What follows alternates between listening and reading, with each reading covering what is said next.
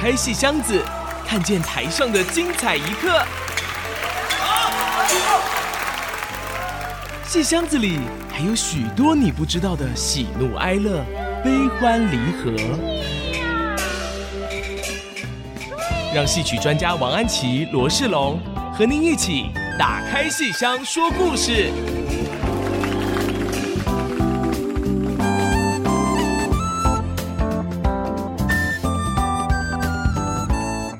各位亲爱的听众朋友们，大家好！欢迎大家收听 FM 九七点五 IC 之音竹科广播电台《打开戏箱说故事》节目，我是罗世龙，我是王安琪。我们的节目是每个星期五晚上八点首播，星期天下午一点重播。节目也会同步在 IC 之音随选即播、Apple Podcast、Google Podcast 以及 Spotify 同步上线。上个礼拜我们聊到端午节《白蛇传》，嗯，其实今天啊，呃，离端午节的脚步又更近一点了哈，哦。那我们上个礼拜聊到百年戏楼，聊到《白蛇传》，意犹未尽啊，呃，所以今天还要继续来跟安琪老师聊这个话题。那百年戏楼这个戏，上次跟听众朋友们讲过它的来龙去脉啊，呃，这个缘起。这是有三个编剧，是、呃、除了安琪老师之外，还有赵雪君、赵雪君、周慧玲、周慧玲老师三位编剧。那导演是，是李小平，是李小平导演。我记得他应该也是京剧演员出身，是是是，哦、是。所以我们上礼拜讲到说，京剧为什么会有导演啊、嗯哦？其实其实有一些懂戏曲的演员也后来去做了导演啊。是。那不知道就说李小平导演在这出戏《百年戏楼》的这个导演风格大概是？哦，他很特别的，跟我们这个节目相关。哦，我们的节目叫《打开戏箱说故事》，是百年戏楼。呃，导演李小平用了一个最主要的舞台上的就是戏箱，是那戏箱，所以一开幕就是台上的每一个伶人都在搬动着一个戏箱，嗯、把那些戏箱啊。有的叠高，有的把它平摆，所以摆出各种不同的一种舞台的一个构图。嗯、那为什么用戏箱呢？因为李小平本身他是内行，他是演员，嗯、他知道每个演员都有自己的一些贴身的东西，嗯、然后你要穿的衣服也都在戏箱里面，所以你人生最重要的东西以及你的。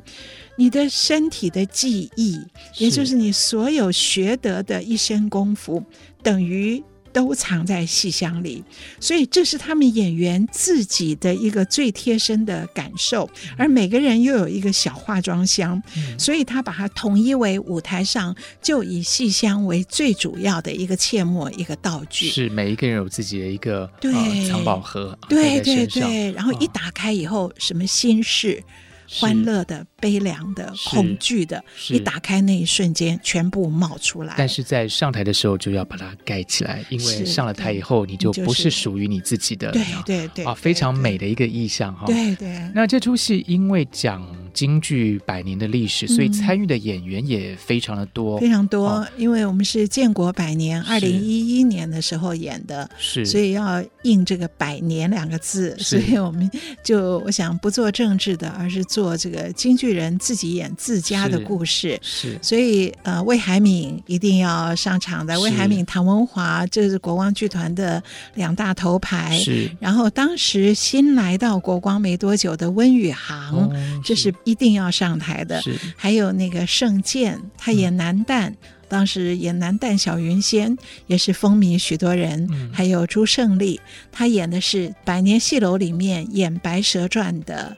呃，演员叫小金玲，她在《白蛇传》里演青儿，是，所以很多演员几乎全团都登场了。哇，是，是，所以其实，在我们戏曲里头，常常会觉得说，这个演员是一出戏非常重要的一个灵魂角色哈。是是是，包括说，我记得上个礼拜老师提到田汉的《白蛇传》京剧的剧本。改了好多次，四零年代开始写，最后到五零年代最后一个定本。事实上，最后是因为两位非常重要的演员，让这一出戏啊、呃，从此在京剧史上的地位就奠定了。对，啊，上个礼拜讲到的是有两位演员，一位是杜近芳，杜近芳，另外一位是叶盛叶盛兰。对，其实杜近芳女士是前阵子才刚过世啊，是是。老师能不能稍微跟我们介绍一下杜近芳这位知名的演员呢？是他其实是属于四大名旦的后一辈。嗯，好，所以像什么四大名旦，就是梅兰芳、程砚秋、尚小云、荀慧生，嗯、这种都是民国初年的时候就已经非常走红的。那么杜近芳是在两岸分裂之后，就是在我们像我这种生长在台湾的人，以前是。根本不知道他的，就是一九四九年以前，他并没有红，嗯、因为他还太小哈，所以他是到后来，所以对于这个两岸隔绝的时代，我们在台湾的这些观众听众们是。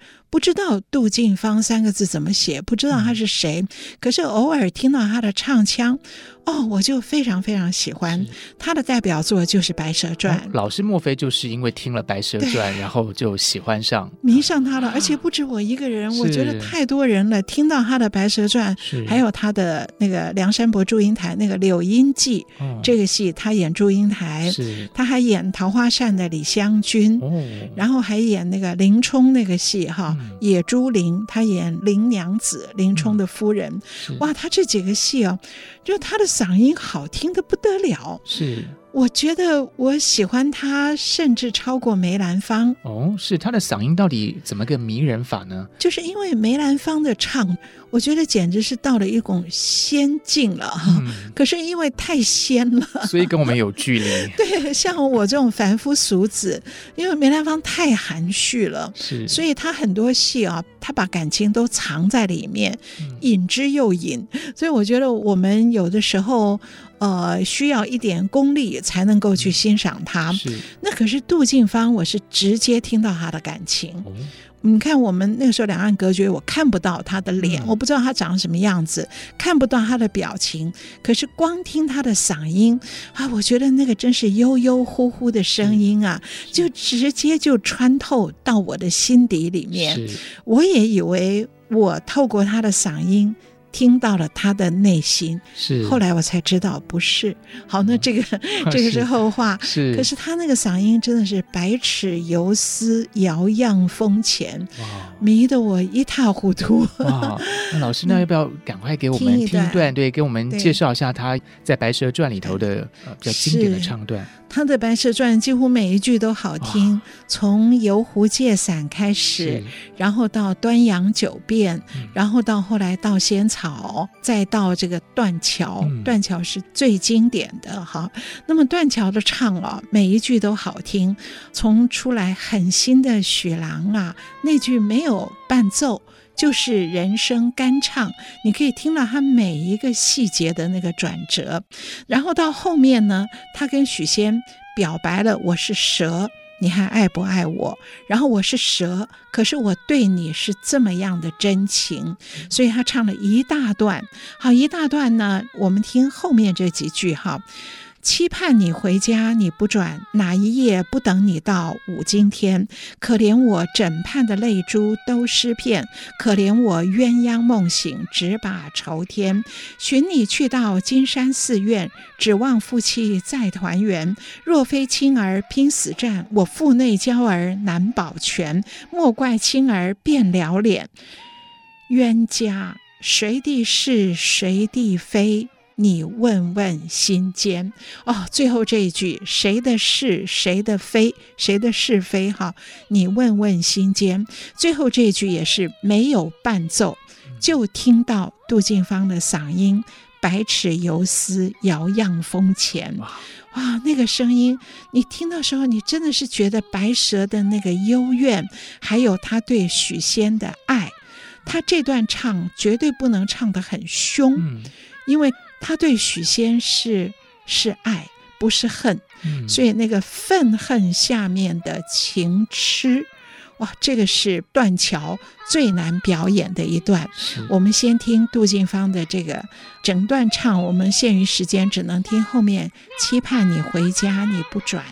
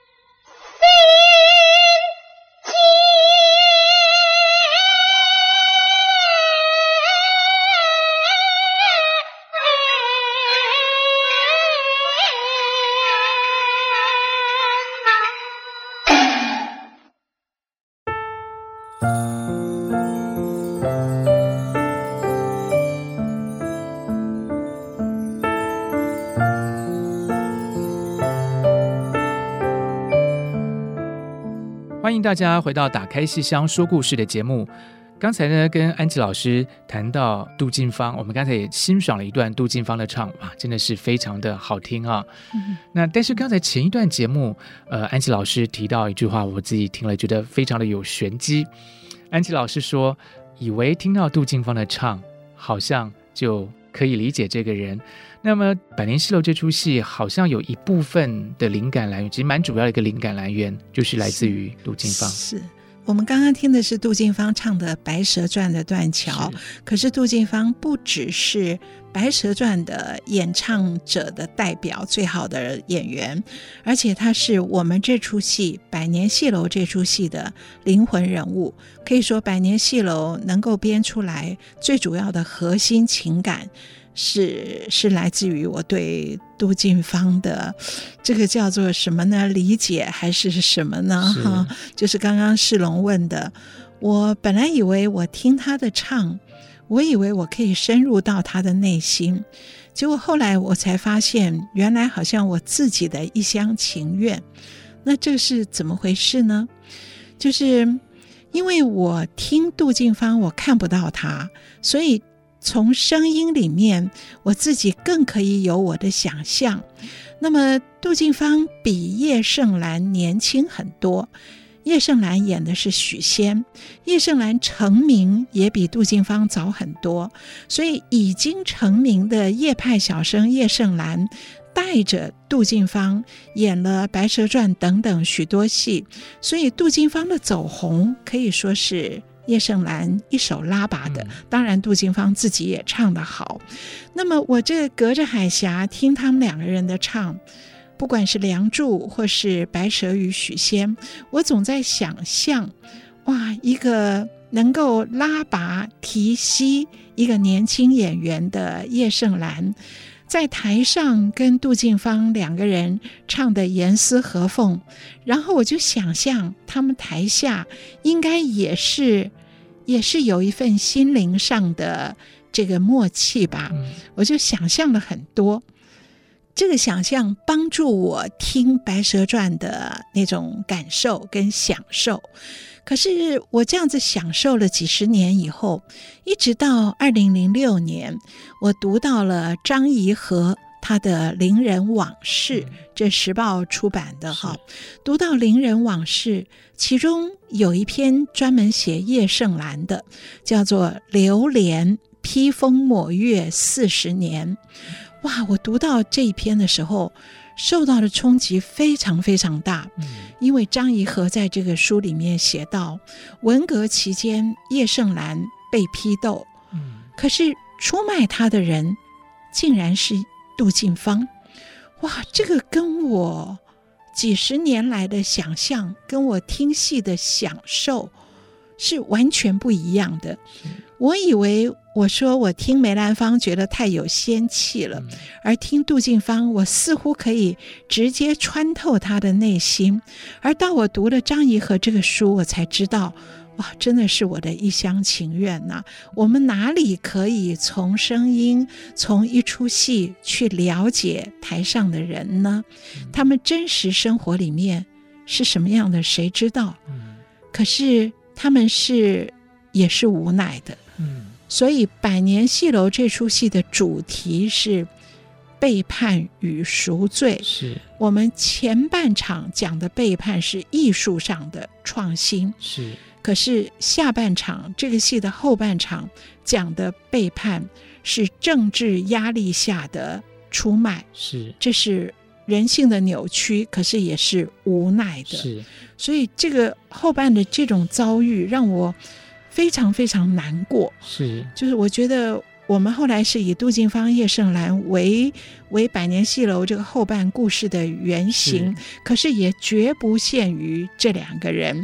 我觉得伶人演员有许许多多有共同的遭遇，是哪一个时代的政治跟艺术之间没有这样的冲突跟汉格呢？老师提到呃，杜近芳跟叶盛兰这样的一个搭档哦，那么呃，我们。对他的一个了解啊，比方说《白蛇传》在一九五零年代啊，一九五五年，中国大陆有一个中国艺术代表团到这个欧洲去做一个巡演啊。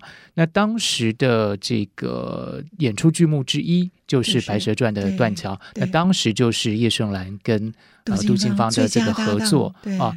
从此让这个京剧在欧洲啊，这个非常的受到肯定跟重视啊，也让田汉这个戏这个剧本成为一个经典中的经典。是是。那老师提到说说，因为其实五五年到很快，后来就十几年之后，马上就是这个呃政治的风暴就来了。老师说，杜近芳出卖了这个叶盛兰，这是是文革的文革时候的事情，理也理不清楚了，对吧？理不清楚，反正就是迫于很多无奈。因为他们是台上台下最佳的伙伴，嗯、所以你要揪出叶盛兰的一些私密的什么东西的话。嗯当然就会去问杜近芳，可是人在那个时候，对，在那个时候，其实你其实自己做了什么，其实有时候都不知道哈。对呀、啊，他也不能不说，真的是很无奈啊。是啊是是，这种背叛，哎，我觉得是人生最大的这个。是，兰 兰老师提到，就是说这个戏，呃，大家以杜近芳的故事为一个灵感来源。那提到百年戏楼，有谈到背叛跟赎罪。那老师刚才讲到了所谓背叛这个部分，可是赎罪这件事，比方说，那后来这一切。风波就是稍微告一个段落之后，杜近芳做了什么样的事情呢？后来这个叶盛兰就在文革的时候被批斗得蛮惨的嘛，所以就一直抑郁寡欢。然后大概文革一结束，他就病重就过世了。那据说那个丧礼上面。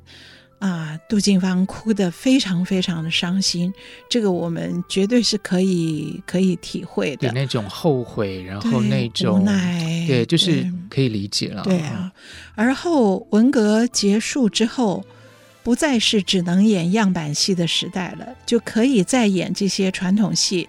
所以《白蛇传》在文革结束后又可以演了，《梁祝》《柳荫记》在文革结束后也可以演了。可是杜近芳走遍了杭城道，找不到他的梁山伯；走遍了西湖，也找不到他的许仙。怎么办呢？他想到了叶盛兰的儿子啊，他的儿子叫叶强。嗯，他的儿子也是学京剧的演员，可是不是唱小生，他不红嘛，在一个比较偏远的剧团。杜近芳竟然会跑去找他。然后他想要他的儿子叶强继承他父亲的衣钵，嗯、再跟自己演《柳荫记》《梁祝》，再跟自己演《白蛇传》。可是当时叶强说：“我不是学小生的，这些戏我父亲没有教过我，嗯、我不会。”结果杜近芳说：“你父亲教给了我，我可以把你父亲教给我的，我再教给你。”哇，我就觉得好感动哦。对，然后其实我现在已经分不清这个是真实的事情，还是我们写在百年戏楼里面的台词。嗯、可是当时真是戏，今日戏如真呐、啊！哈、嗯，桃花扇里这两句话真的是说透了。嗯、当时真是戏，今日戏如真。是，所以叶强。就被杜近芳改名为叶少兰，是。他的父亲是叶盛兰，是。他把名字取得像父亲，而他真的把他教出来了，是。而他的扮相跟父亲好像，那个神韵非常像，神韵非常像，对。长得都非常像，嗯、所以杜近芳真的就跟叶盛兰他的恩师的儿子，重新在文革后登台演《梁祝》演《白蛇传》啊，观众看的也是。是也非也，本来以为没有了，竟然又出来了一个年轻的许仙，年轻的梁山伯，所以观众哇也是看得如痴如醉，也感慨万千。后来谢幕的时候，杜近芳把叶少兰往前推，让他接受观众的掌声。我想这就是杜近芳的赎罪。是对一个演员来讲。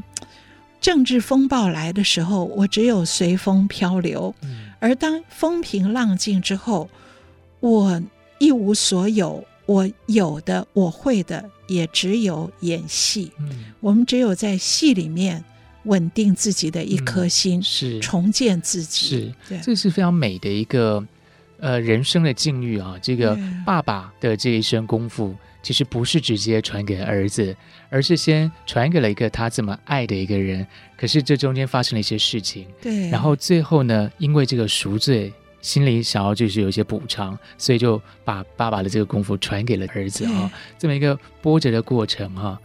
那老师，所以他们后来演的戏都是当年对当年杜近芳跟父亲演的这个戏，对哦，就是同样的一个哇，这个人生的这个印记就整个交叠在一起。是啊，是是啊，就好感慨。是有一种叫什么呢？这个《白蛇传》里头说，呃，猛回头避雨处，风景依然哈。这句话真的是。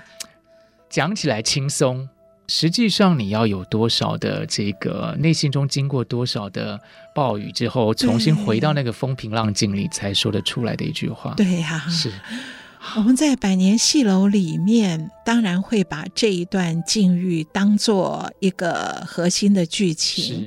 那么等一下，我们就可以来听一下一个段落。好，呃，上半场赠敲。是师傅送给徒弟敲，是下半场送鞋，还是这个盘龙绕凤、金丝掐红、牡丹重瓣小绣鞋。嗯，好，那待会我们就来一起欣赏这一段。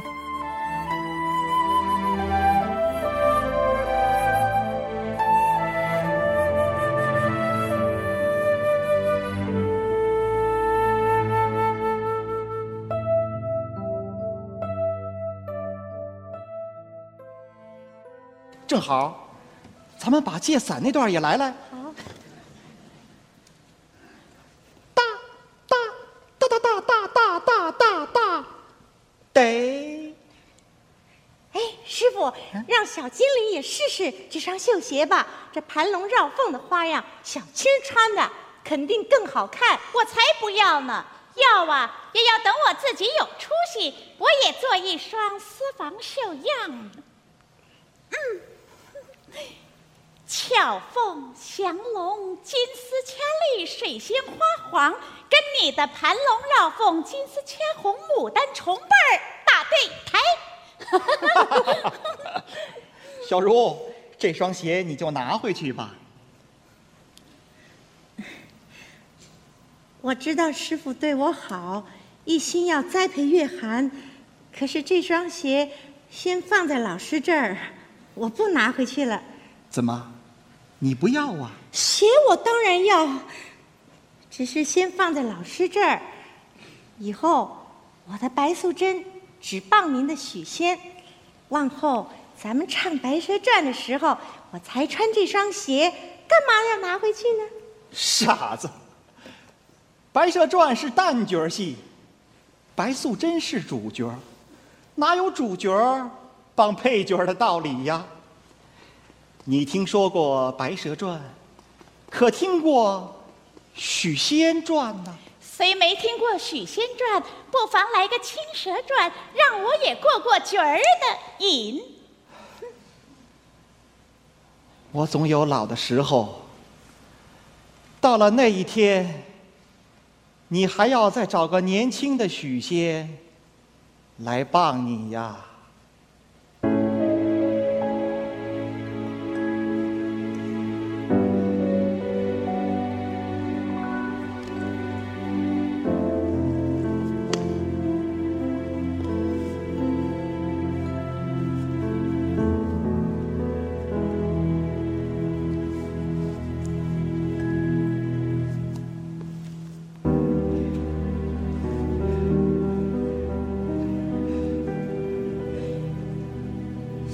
是他送的。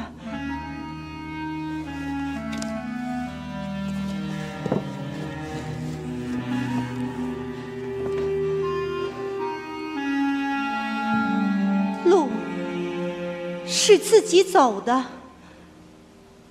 当年我原想穿上这双鞋，能让自己走得更端庄典雅。更机灵秀气，水袖一摆，拂柳分花。走过苏堤、白堤、断桥、雷峰塔，鲜有冷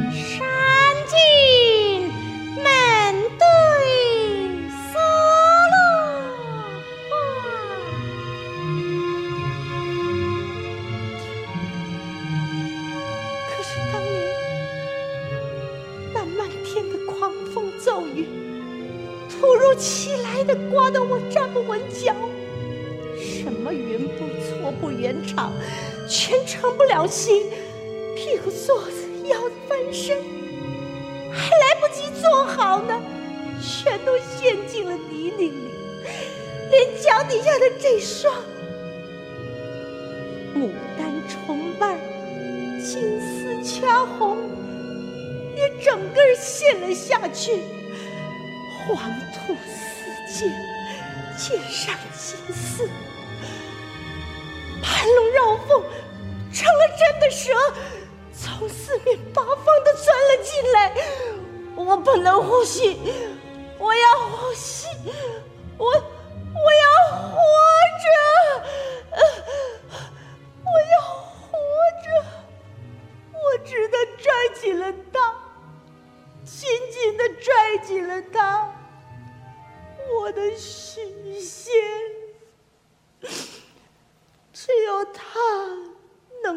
我挡着。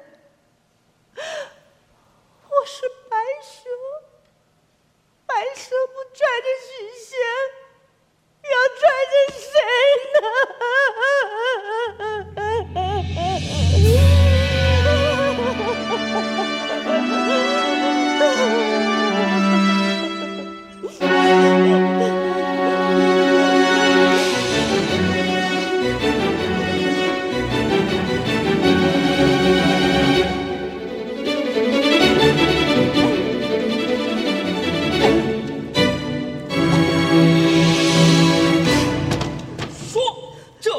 鬼娃。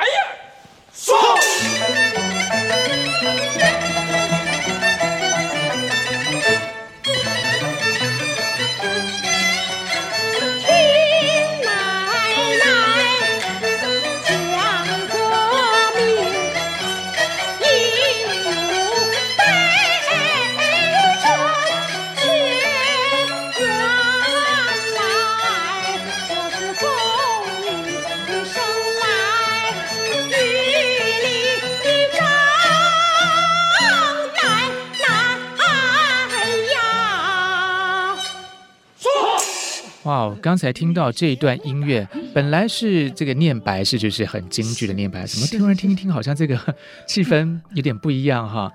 这个呃，我们是打开戏箱说故事的节目现场啊，我是罗世龙，我是王安琪。安琪老师，刚才为什么那个音乐会？嗯，因为文革时代样板戏来了哦，所以这个是象用一个象征的手法，代表着时代的一个变化。是，是我们没有具体讲什么什么，所以前面那个正邪的时候，他只说一阵突如其来的狂风暴雨，然后我们用样板戏的一个红灯记的唱，是来代表这个时代来了。是是，听到这个音乐的转。便就知道说这个是大时代来了哈，这个听奶奶说革命家史的这个地方哈，对对对，风里生来雨里长的李铁梅，对啊，这个这个革命老奶奶的这样一个 这个故事哈。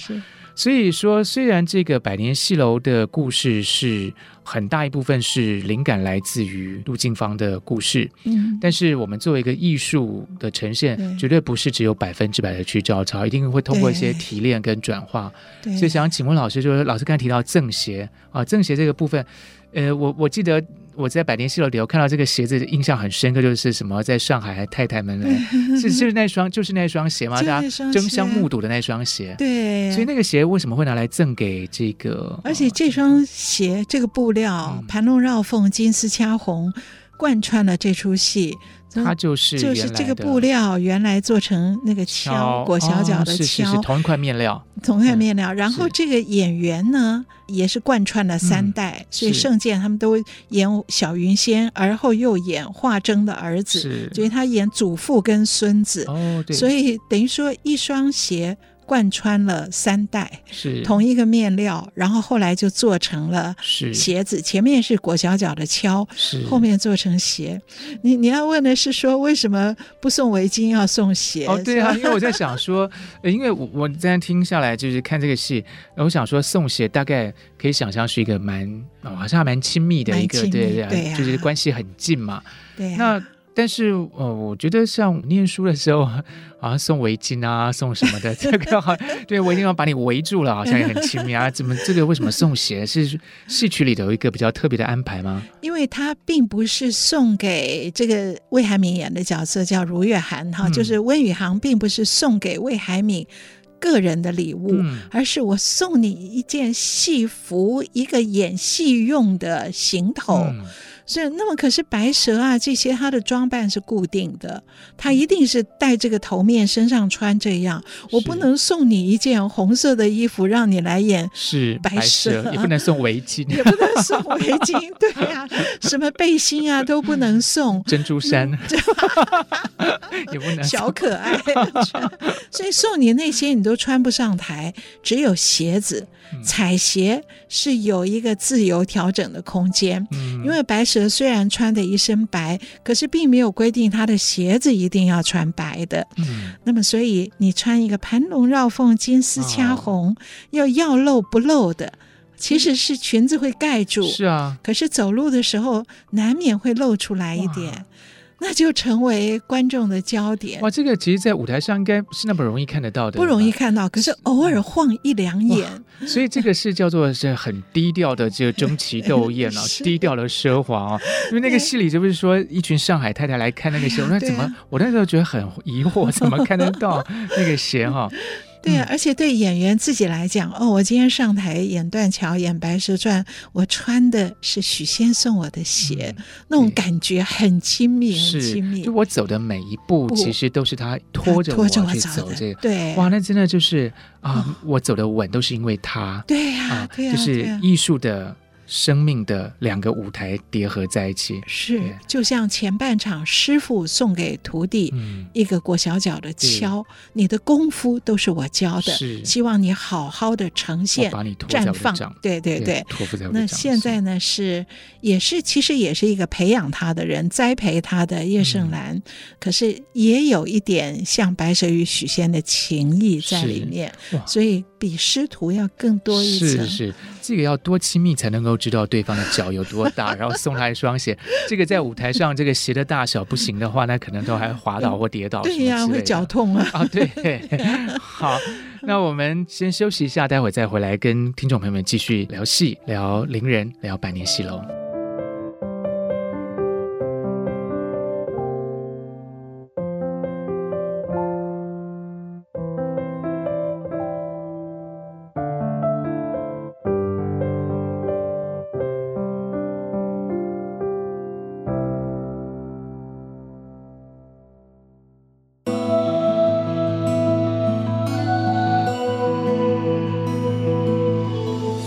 位听众朋友们，回到《打开戏箱说故事》的节目。刚才我们前一段提到，呃，送鞋子这一个剧情的安排哈，嗯，我自己觉得非常有意思是，嗯，这两个角色当然在舞台上是很亲近的啊，在这个呃这个人设是非常亲近的。可是呢，非常有意思的是说，他们在送礼物给对方的时候，其实不是以个人送给个人，嗯，这样一个角度去送礼物。啊，像我刚才想到什么送围巾啊，这种乱七八糟这种，但是呢，他那个送礼物的时候是从戏这个角度去想的，啊，就是我要送你一个东西，我并不是想说你会需要什么，而是说，那你在这个舞台上你会需要一个什么东西？白蛇需要什么？对，哈，就说是通过一个戏来想。也就是说，他们的生命其实有时候已经有点人戏不分了，这个样子哈，完全交托在台上。是这个《百年戏楼》这出戏，我印象非常深刻，相信很多观众或者听众朋友们都印象非常深刻。一句话就是：人生的不圆满，得在戏里求。是是。对啊，我觉得中国的戏曲啊，其实都是这样。嗯、我们常常有很多戏结局是大团圆，哎、嗯，我们就会觉得哪有这样？人生哪是真的是大团圆？可是想清楚了以后，觉得这才是最醇厚的一种深情。嗯、好，是所有人民对人生的一个最醇厚的深情，也可以说是最深的一声祝福。嗯、我们明明知道人生不圆满。可是我们就要看戏，我们要在戏里求得一个圆满，然后我们走出戏院，我们才能够继续活下去。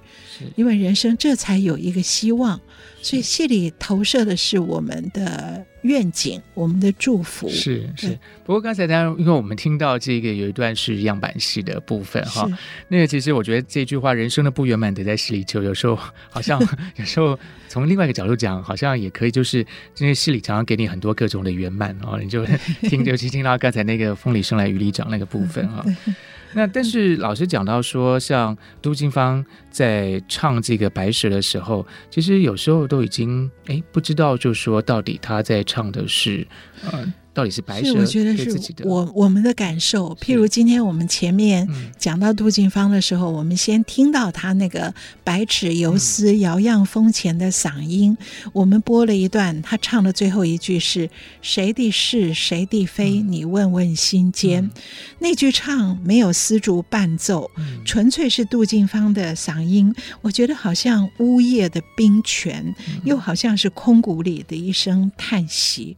那我每次听。听的时候，我都以为是白蛇对许仙的一种幽怨的问句。嗯、可是，其实我们知道了这个故事之后，我们才知道，这恐怕是杜近芳自己对自己心灵的一个探问。嗯、戏里面是许仙辜负了白蛇，白蛇才会这样问他。嗯可是戏外的人生是倒反过来的，所以杜近芳每次唱这句“谁的是谁的非，你问问心间”的时候，我不知道他是怎么能够让自己安稳地唱出这一句，他的心灵里面不知道经过多少复杂的纠结，而这一切整个其实也就是一场戏，还是那句话：当时真是戏，今日戏如真。是这。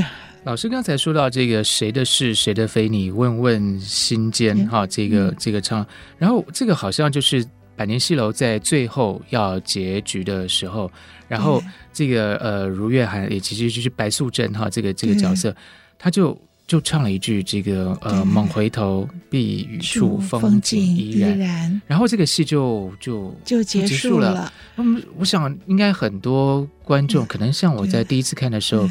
也有点诧异，就说：“哎，所以你们和解了吗？对，所以这个戏就就这样子就结束了吗？就和解了吗？你一个父亲，他被你出卖一条性命，然后你找他儿子来跟你唱了一台戏，就和解了吗？对呀、啊，然后这个戏就就没了嘛。对，对然后台上的演青儿的那个朱安丽、嗯、朱胜利，他代替我们问出了这一句，嗯、他去问那个许仙。”就是已经过世的那个华筝的儿子，嗯、就是我们说原型人物是叶盛兰的儿子，嗯、就盛剑演的。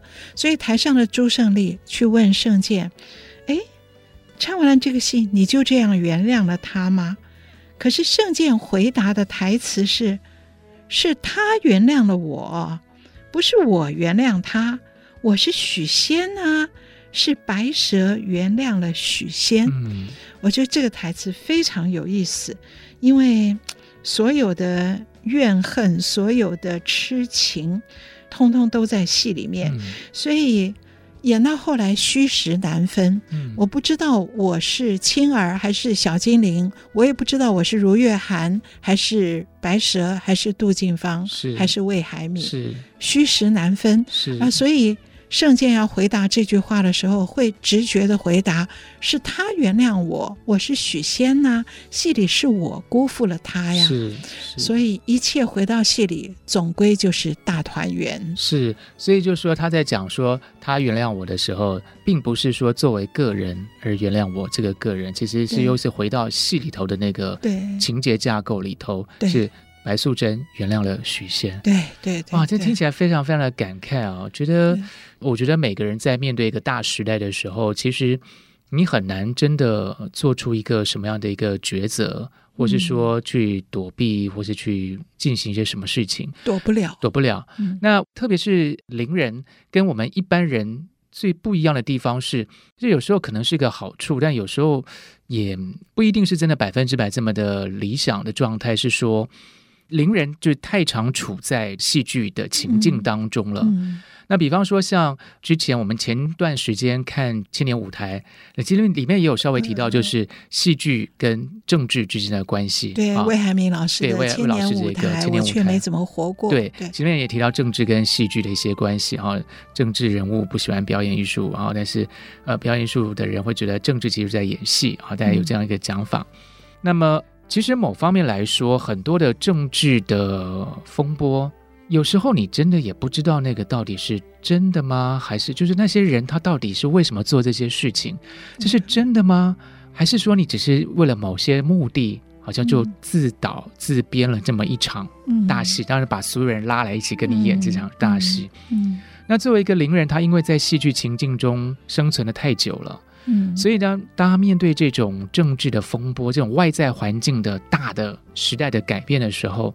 如果从比较好的一个方向来讲，也许就是有时候不管现实生活再怎么苦，嗯、也许你就想想，反正这一切都是在演戏，嗯。啊，反正明天起来这个戏落幕了，这件事情就算了，嗯、就没什么关系。嗯、怕就怕就是说，有时候因为你太习惯在这个戏剧情境当中，而有时候政治，如同我们刚才讲的，他很多时候就是在演戏。嗯、那今天有人叫你说，那你要摇旗呐喊啊。啊，你就跟着摇旗呐喊，嗯、啊，叫你说要往东，你就跟着往东。嗯、你觉得你只是在配合着这一套剧本，嗯，在演这么一出时代大戏，嗯，可是其实你不知道，你做的每一件事情，你做的每一个举动，可能都影响了你身边的那个人。是对，对。那那种影响，并不是说，呃，今天好像戏演完了，他就没事了，嗯，好像戏演完了，我们衣服拍一拍啊，反正这个就散戏了，嗯。嗯那个影响是影响到真实的现实人生的，可能是一辈子的。是，也就是说，其实戏跟人生之间，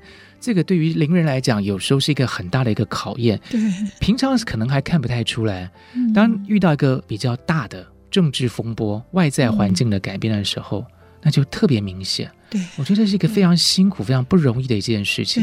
对，对。所以，尽管我们这个戏演到最后是猛回头，避雨处风景依然，可是。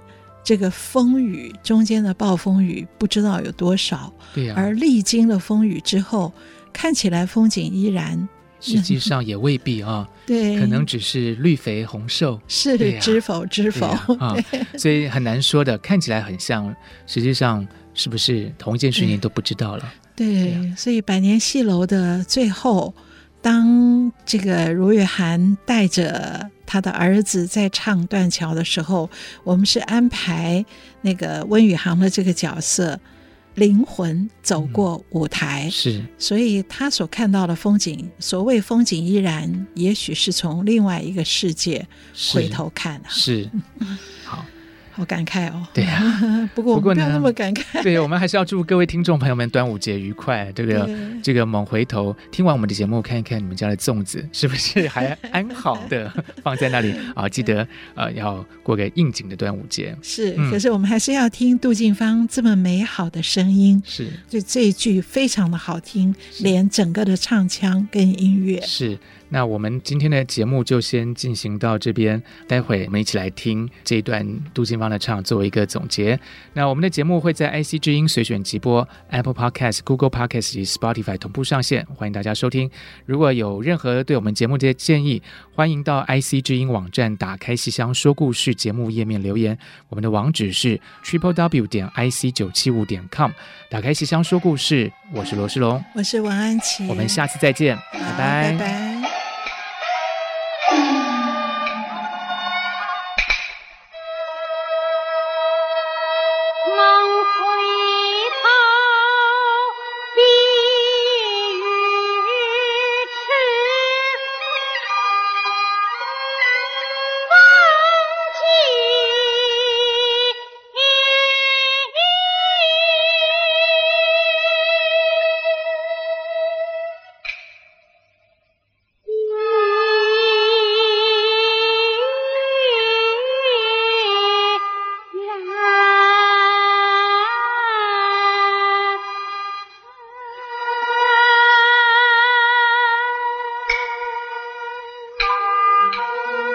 本节目由台积电文教基金会赞助播出。